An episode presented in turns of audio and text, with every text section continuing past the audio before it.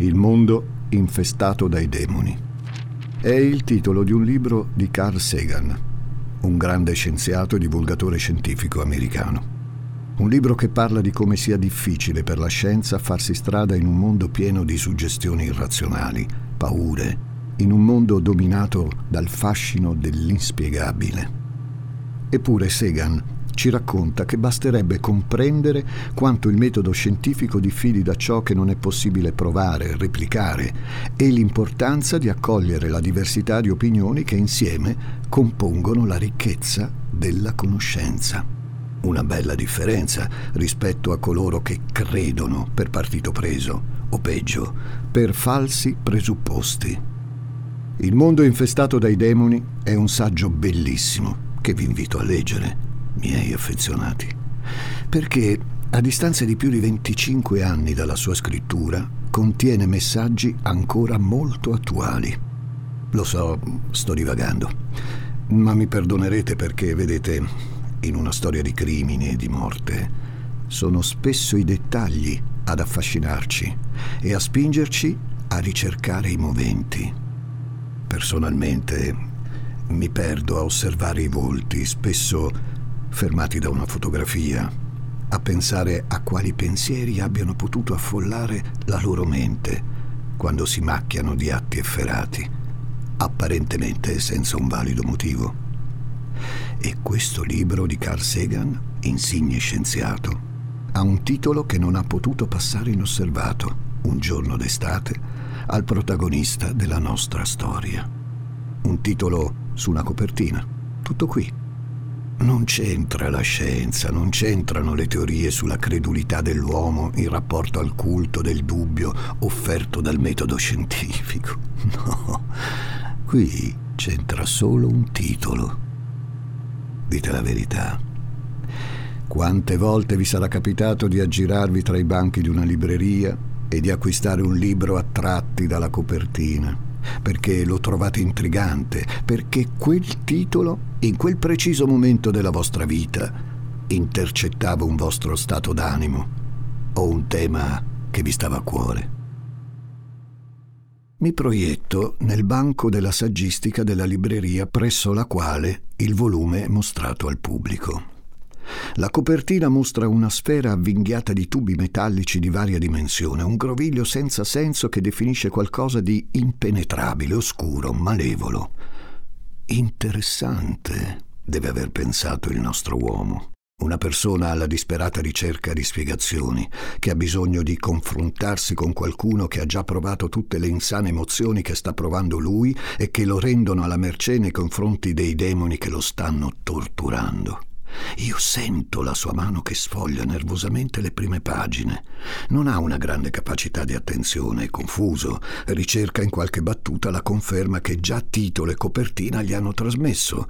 Quel libro, Il mondo infestato dai demoni, non potrà offrirgli alcuna risposta, perché al nostro protagonista non interessa affatto il tema del rapporto tra la scienza e l'oscurantismo di cui è costantemente vittima. Oltre il colophon si ferma una citazione della Bibbia che apre il testo. È tratta dal libro di Isaia 59, 9. Decide che può bastare. Estrae dalla tasca i 15 euro del prezzo di copertina. Camogli è bella, quella domenica del 10 agosto del 2003. Una perla incastonata nella riviera di Levante, coi suoi carruggi la sua passeggiata, la focaccia, i panzotti, il pesto, profumi di vita normale. Ah, dimenticavo, non vi ho detto il testo della citazione che Carl Sagan aveva scelto per quel suo ultimo saggio. Dunque recita. Attendiamo la luce, ma contempliamo le tenebre.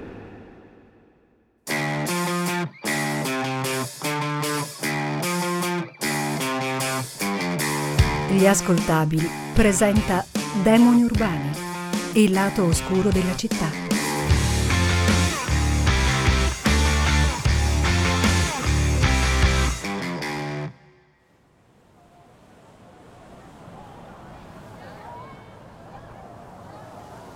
la testa confusa, ma almeno una bella lettura sotto braccio, la brezza marina e il bel golfo di Camogli potranno fargli pensare ad altro, almeno per oggi, almeno per questa domenica d'estate.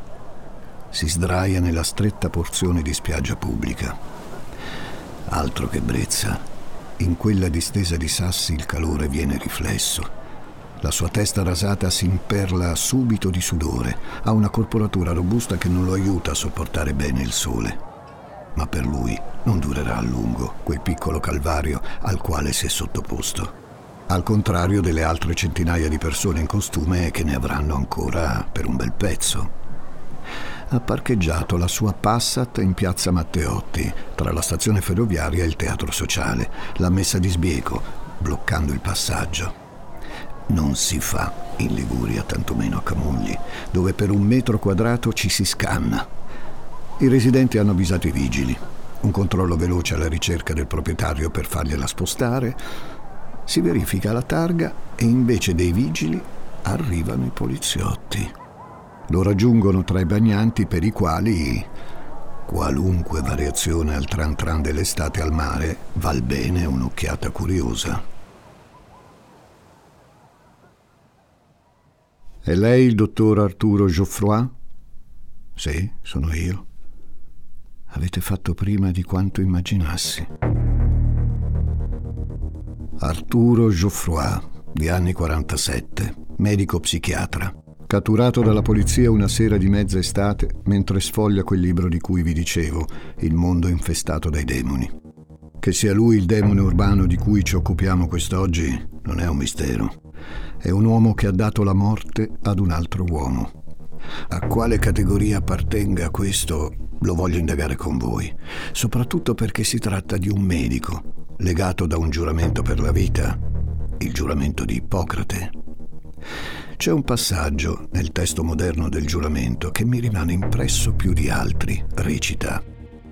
Giuro di perseguire la difesa della vita, la tutela della salute fisica e psichica, il trattamento del dolore e il sollievo dalla sofferenza nel rispetto della dignità e libertà della persona, cui con costante impegno scientifico, culturale e sociale ispirerò ogni mio atto professionale.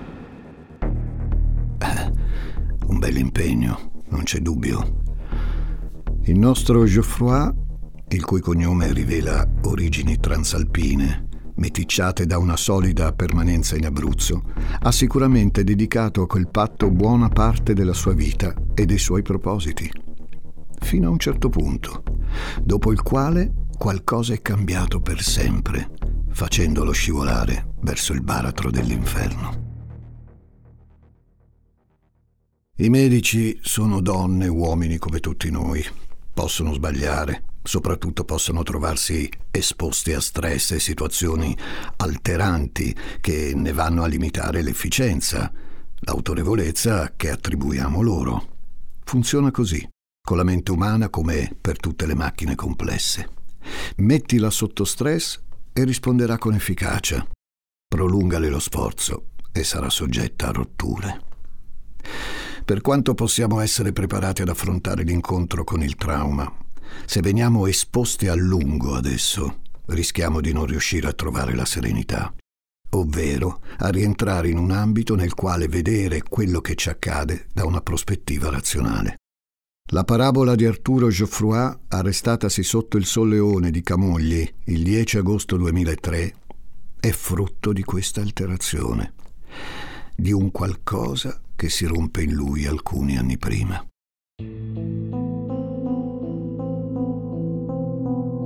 Figlio di una coppia borghese, Arturo ottiene la specializzazione in psichiatria con il massimo dei voti.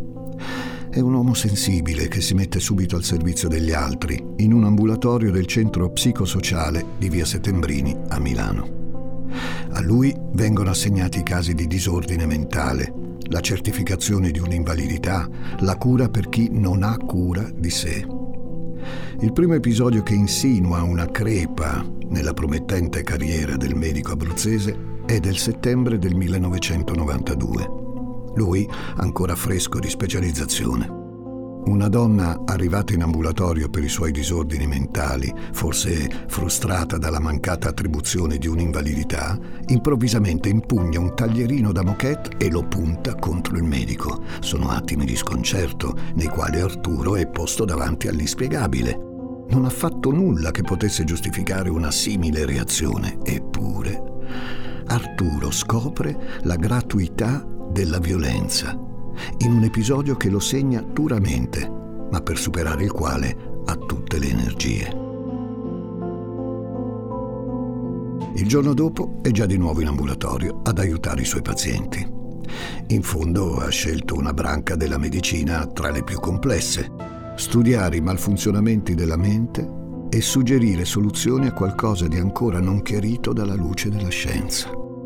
Seguono cinque anni di lavoro tosto, duro, quotidiano da solo. E forse questo è uno degli aspetti determinanti del percorso di quell'uomo sensibile, con i pochi parenti lontani. L'anziana madre, ex insegnante, a Chieti, un fratello più giovane, funzionario dell'ONU, sempre in viaggio. L'indole solitaria e quel mestiere per il quale non ci sono orari non aiutano Arturo a coltivare amicizie e affetti. Il lavoro è la cosa più importante che ha, sino al 4 giugno del 1997.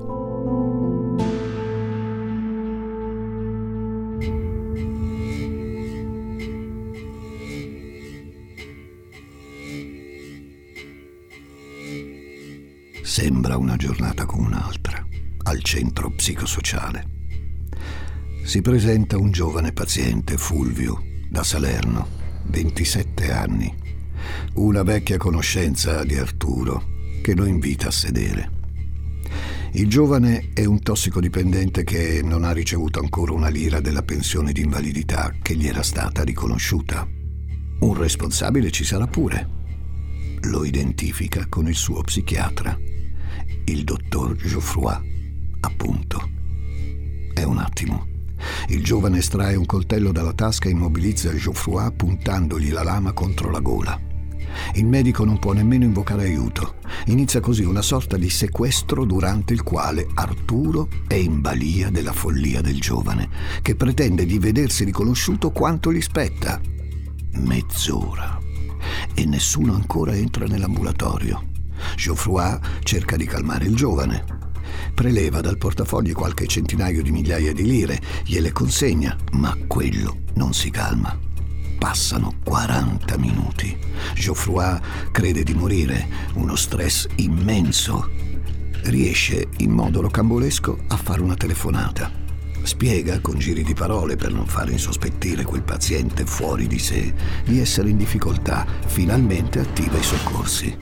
Ma la polizia non arriva prima di un'altra interminabile ora, nella quale Geoffroy soffre così tanto che, una volta terminato l'incubo, non riuscirà più a riprendersi. Il giorno dopo, lo psichiatra è di nuovo al centro psicosociale, ma non fa in tempo a indossare il camice che cade in uno stato di prostrazione. Questa volta è lui ad avere bisogno di cure. In ospedale ci sono pochi medici, il personale è quello che è, tuttavia viene messo in malattia. Da quel momento Geoffroy non riuscirà più a tornare al lavoro. Allo psichiatra viene riconosciuto lo stato di esaurimento nervoso, ma questo non impedisce alla fine di un lungo periodo di convalescenza di essere cessato dal lavoro. Insomma, licenziato. Un uomo solo, con poche frequentazioni, a Milano, senza un lavoro. Geoffroy raccoglie le forze, combatte la sua battaglia quella di vedere riconosciuto il suo stato precario di salute mentale come conseguenza dell'episodio violento e traumatico subito in ambulatorio. Inizia un calvario.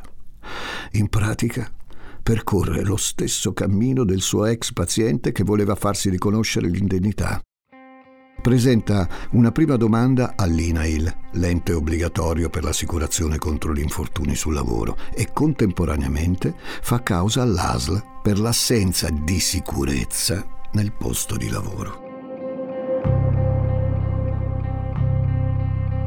La risposta è negativa. L'INAIL non è disponibile a riconoscere il nesso causale tra i disturbi che il medico lamenta e l'evento che ha subito nell'ambulatorio. L'ASL si oppone alla causa rifiutando ogni indennizzo. Tramite i suoi legali richiede allora il proprio fascicolo, ma non riceve nulla. Sembra proprio che tutto congiuri contro di lui. Possibile che gli avvocati non siano in grado di fare giustizia? Geoffroy arriva a dubitare anche dei propri consulenti. Pressato dalla propria condizione economica, lo psichiatra inizia a presentare esposti in procura. Alla fine del suo percorso saranno più di 50. Il riconoscimento del suo diritto diventa l'unica ragione di vita. La sua mente ha perso l'equilibrio. Intanto che Arturo combatte la sua battaglia, il suo stato di salute peggiora e le autorità dispongono per lui un primo TSO.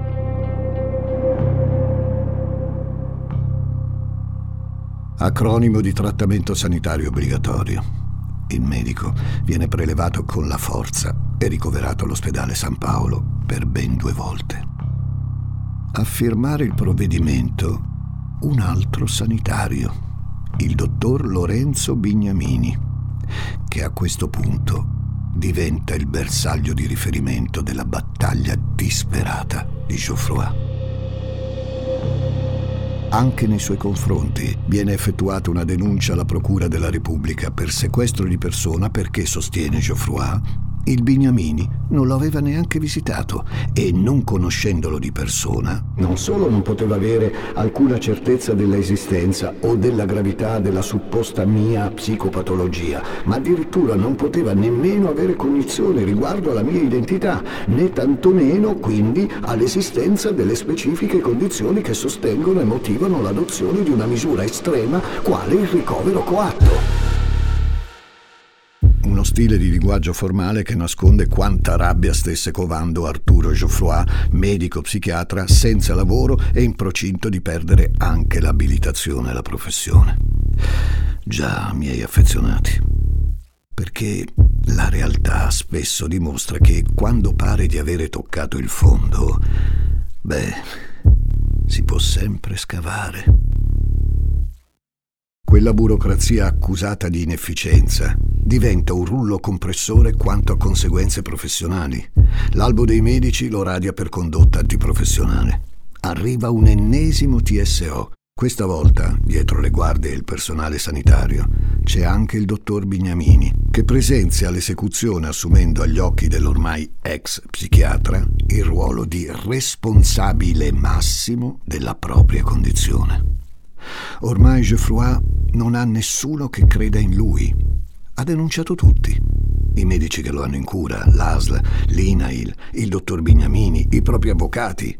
Lasciata la sua casa perché non può più permettersi di pagare l'affitto, con i denari della liquidazione si compra una vecchia Passat usata con la quale vaga per la penisola, tra l'Abruzzo, la casa della vecchia madre e Milano. Intanto accusa, denuncia, provoca. In pochi anni Geoffroy ha perso la sua vita, gli affetti, ogni dignità di persona. È un uomo schizofrenico, un malato di mente.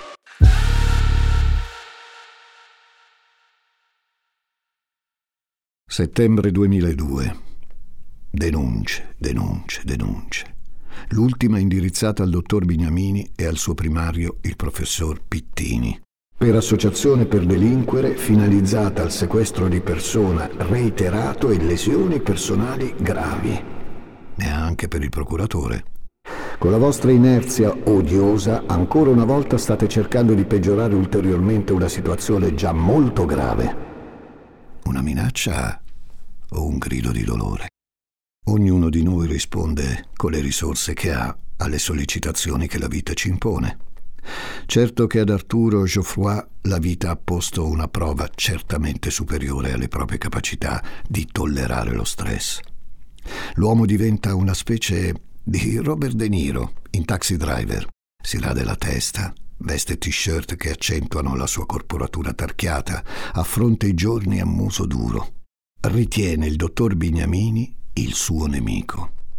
Bignamini, che piace a tutti, Bignamini che sembra non avere problemi, Bignamini che è tutto quello che Geoffroy non sarà mai più. È Bignamini che ha richiesto i TSO. È lui, che nemmeno lo conosce, che lo ha preso di mira. E vuole fargli vivere tutto quello che ha vissuto lui, esattamente come sei anni prima, quando nel suo ambulatorio si era presentato quel giovane tossicodipendente di Salerno, Fulvio, che pretendeva da lui la propria indennità di invalidità, sequestrandolo e minacciandolo con un coltello alla gola. Mentre vaga per le autostrade d'Italia, Geoffroy pensa alla sua condizione. Pensa di aver fatto tutto il possibile. Con le sue denunce è riuscito a destare l'interesse persino del Parlamento italiano, che gli ha dedicato una sessione della Commissione Giustizia. Il relatore, Antonino Caruso, dell'allora Alleanza Nazionale, usa parole di comprensione, definendo la storia emblematica delle situazioni di impotenza in cui può trovarsi il cittadino in guerra con la burocrazia. Ma alla fine niente, nessuna conseguenza neanche dal massimo organo legislativo.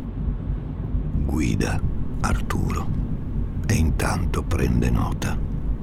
Deve dare la responsabilità a qualcuno. Ci deve essere un responsabile. Geoffroy scrive sul taccuino i nomi dei suoi legali che ha insultato quello dell'amministratore del condominio dove abitava, cui ha messo le mani addosso, quello di sua madre, Maria Luisa Bernardini, che pure lo aiutava dandogli metà della sua pensione. Anche lei si era messa con gli altri. Scrive i nomi di quei medici che l'avevano fatto ricoverare, tra cui quello del dottor Lorenzo Bignamini.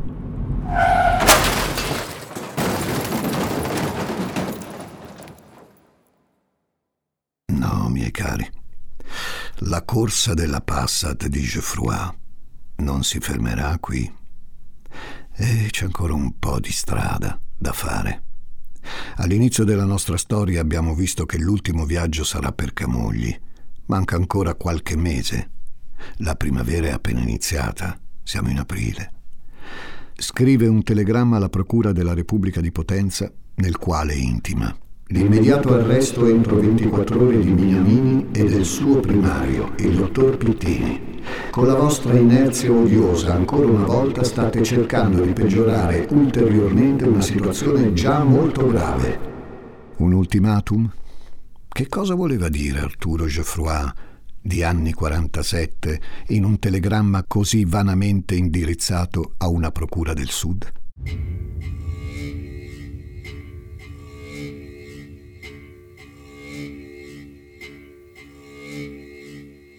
Ultimatum si dà con lucidità, deve essere preparato meticolosamente.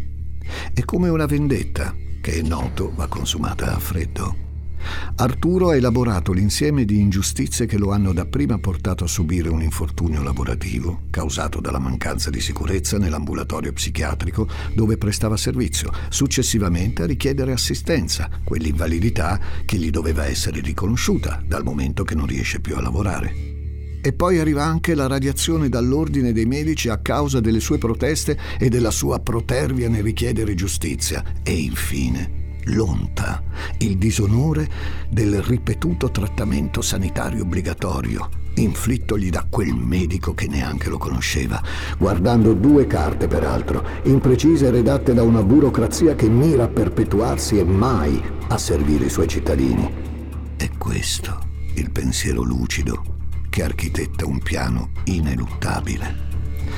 Se la giustizia non è invocabile, allora io sarò giustizia.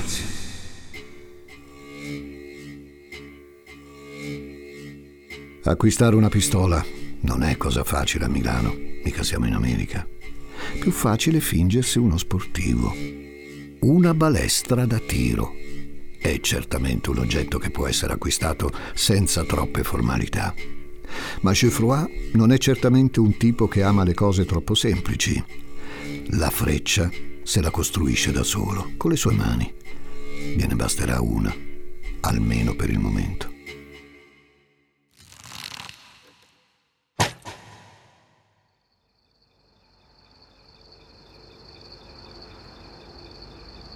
«8 agosto 2003.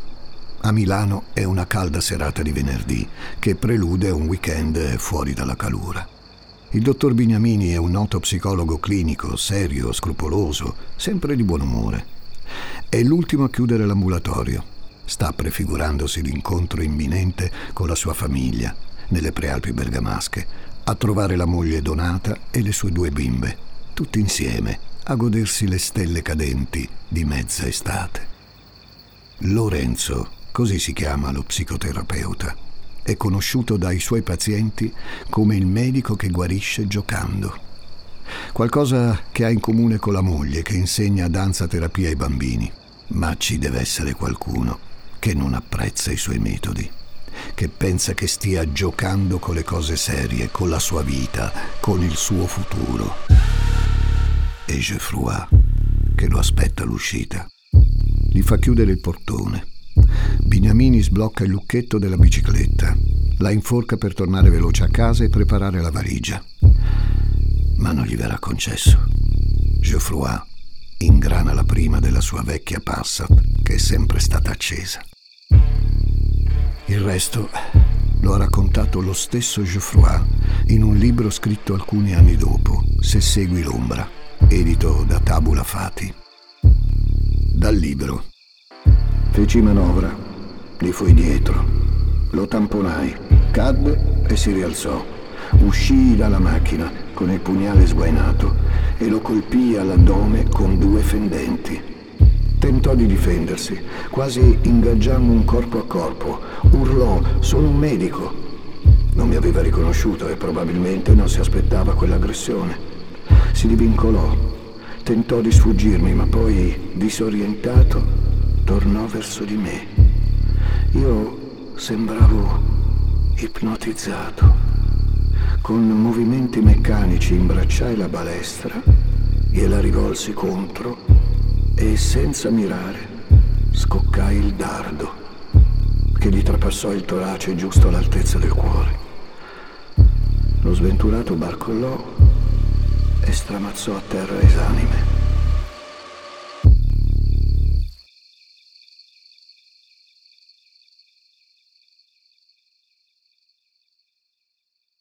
Amici di demoni urbani, nelle storie che vi ho raccontato ho sempre cercato di scavare nel dolore dei fatti, alla ricerca della sorgente del male. Non vi ho mai invitato a empatizzare per l'assassino, mentre la vittima è tale e va sempre rispettata. Non farò lo stesso per questo sventurato Arturo Geoffroy, avvolto dalla pazzia e da un senso di solitudine che lo hanno portato lontano privando una vita, lacerando i suoi affetti. Arturo Geoffroy, da uomo invisibile per la società, tanto che più reclamava il suo diritto, più si sentiva trascurato e addirittura sbeffeggiato. Si è riappropriato della propria identità attraverso quello che ha pensato essere l'unico gesto possibile, dare la morte ha declinato in macabro la sua personale filosofia secondo la quale uccido, dunque sono.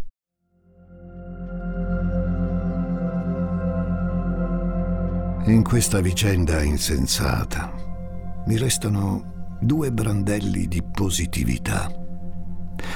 L'atteggiamento di Donata, la moglie di Beniamini, che neanche ha voluto costituirsi parte civile al processo, gran donna.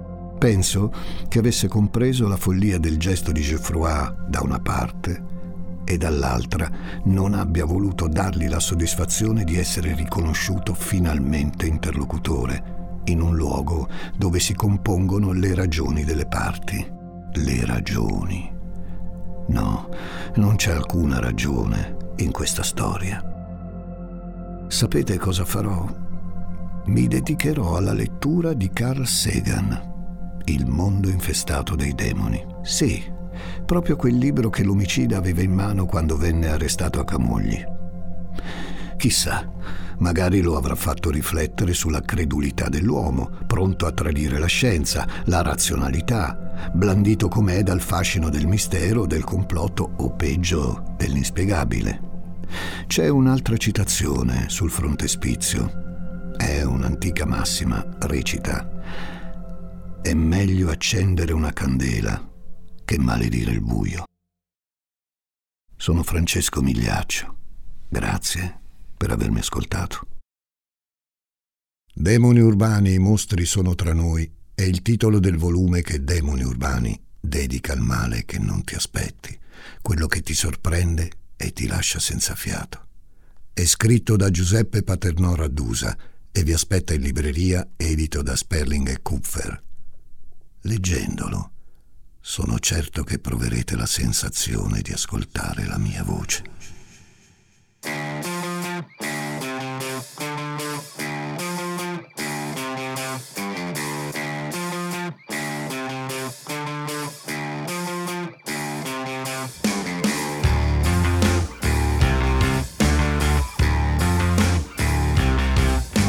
Demoni Urbani è una serie originale degli ascoltabili a cura di Gianluca Chinnici e Giuseppe Paternò Rattusa, condotta da Francesco Migliaccio.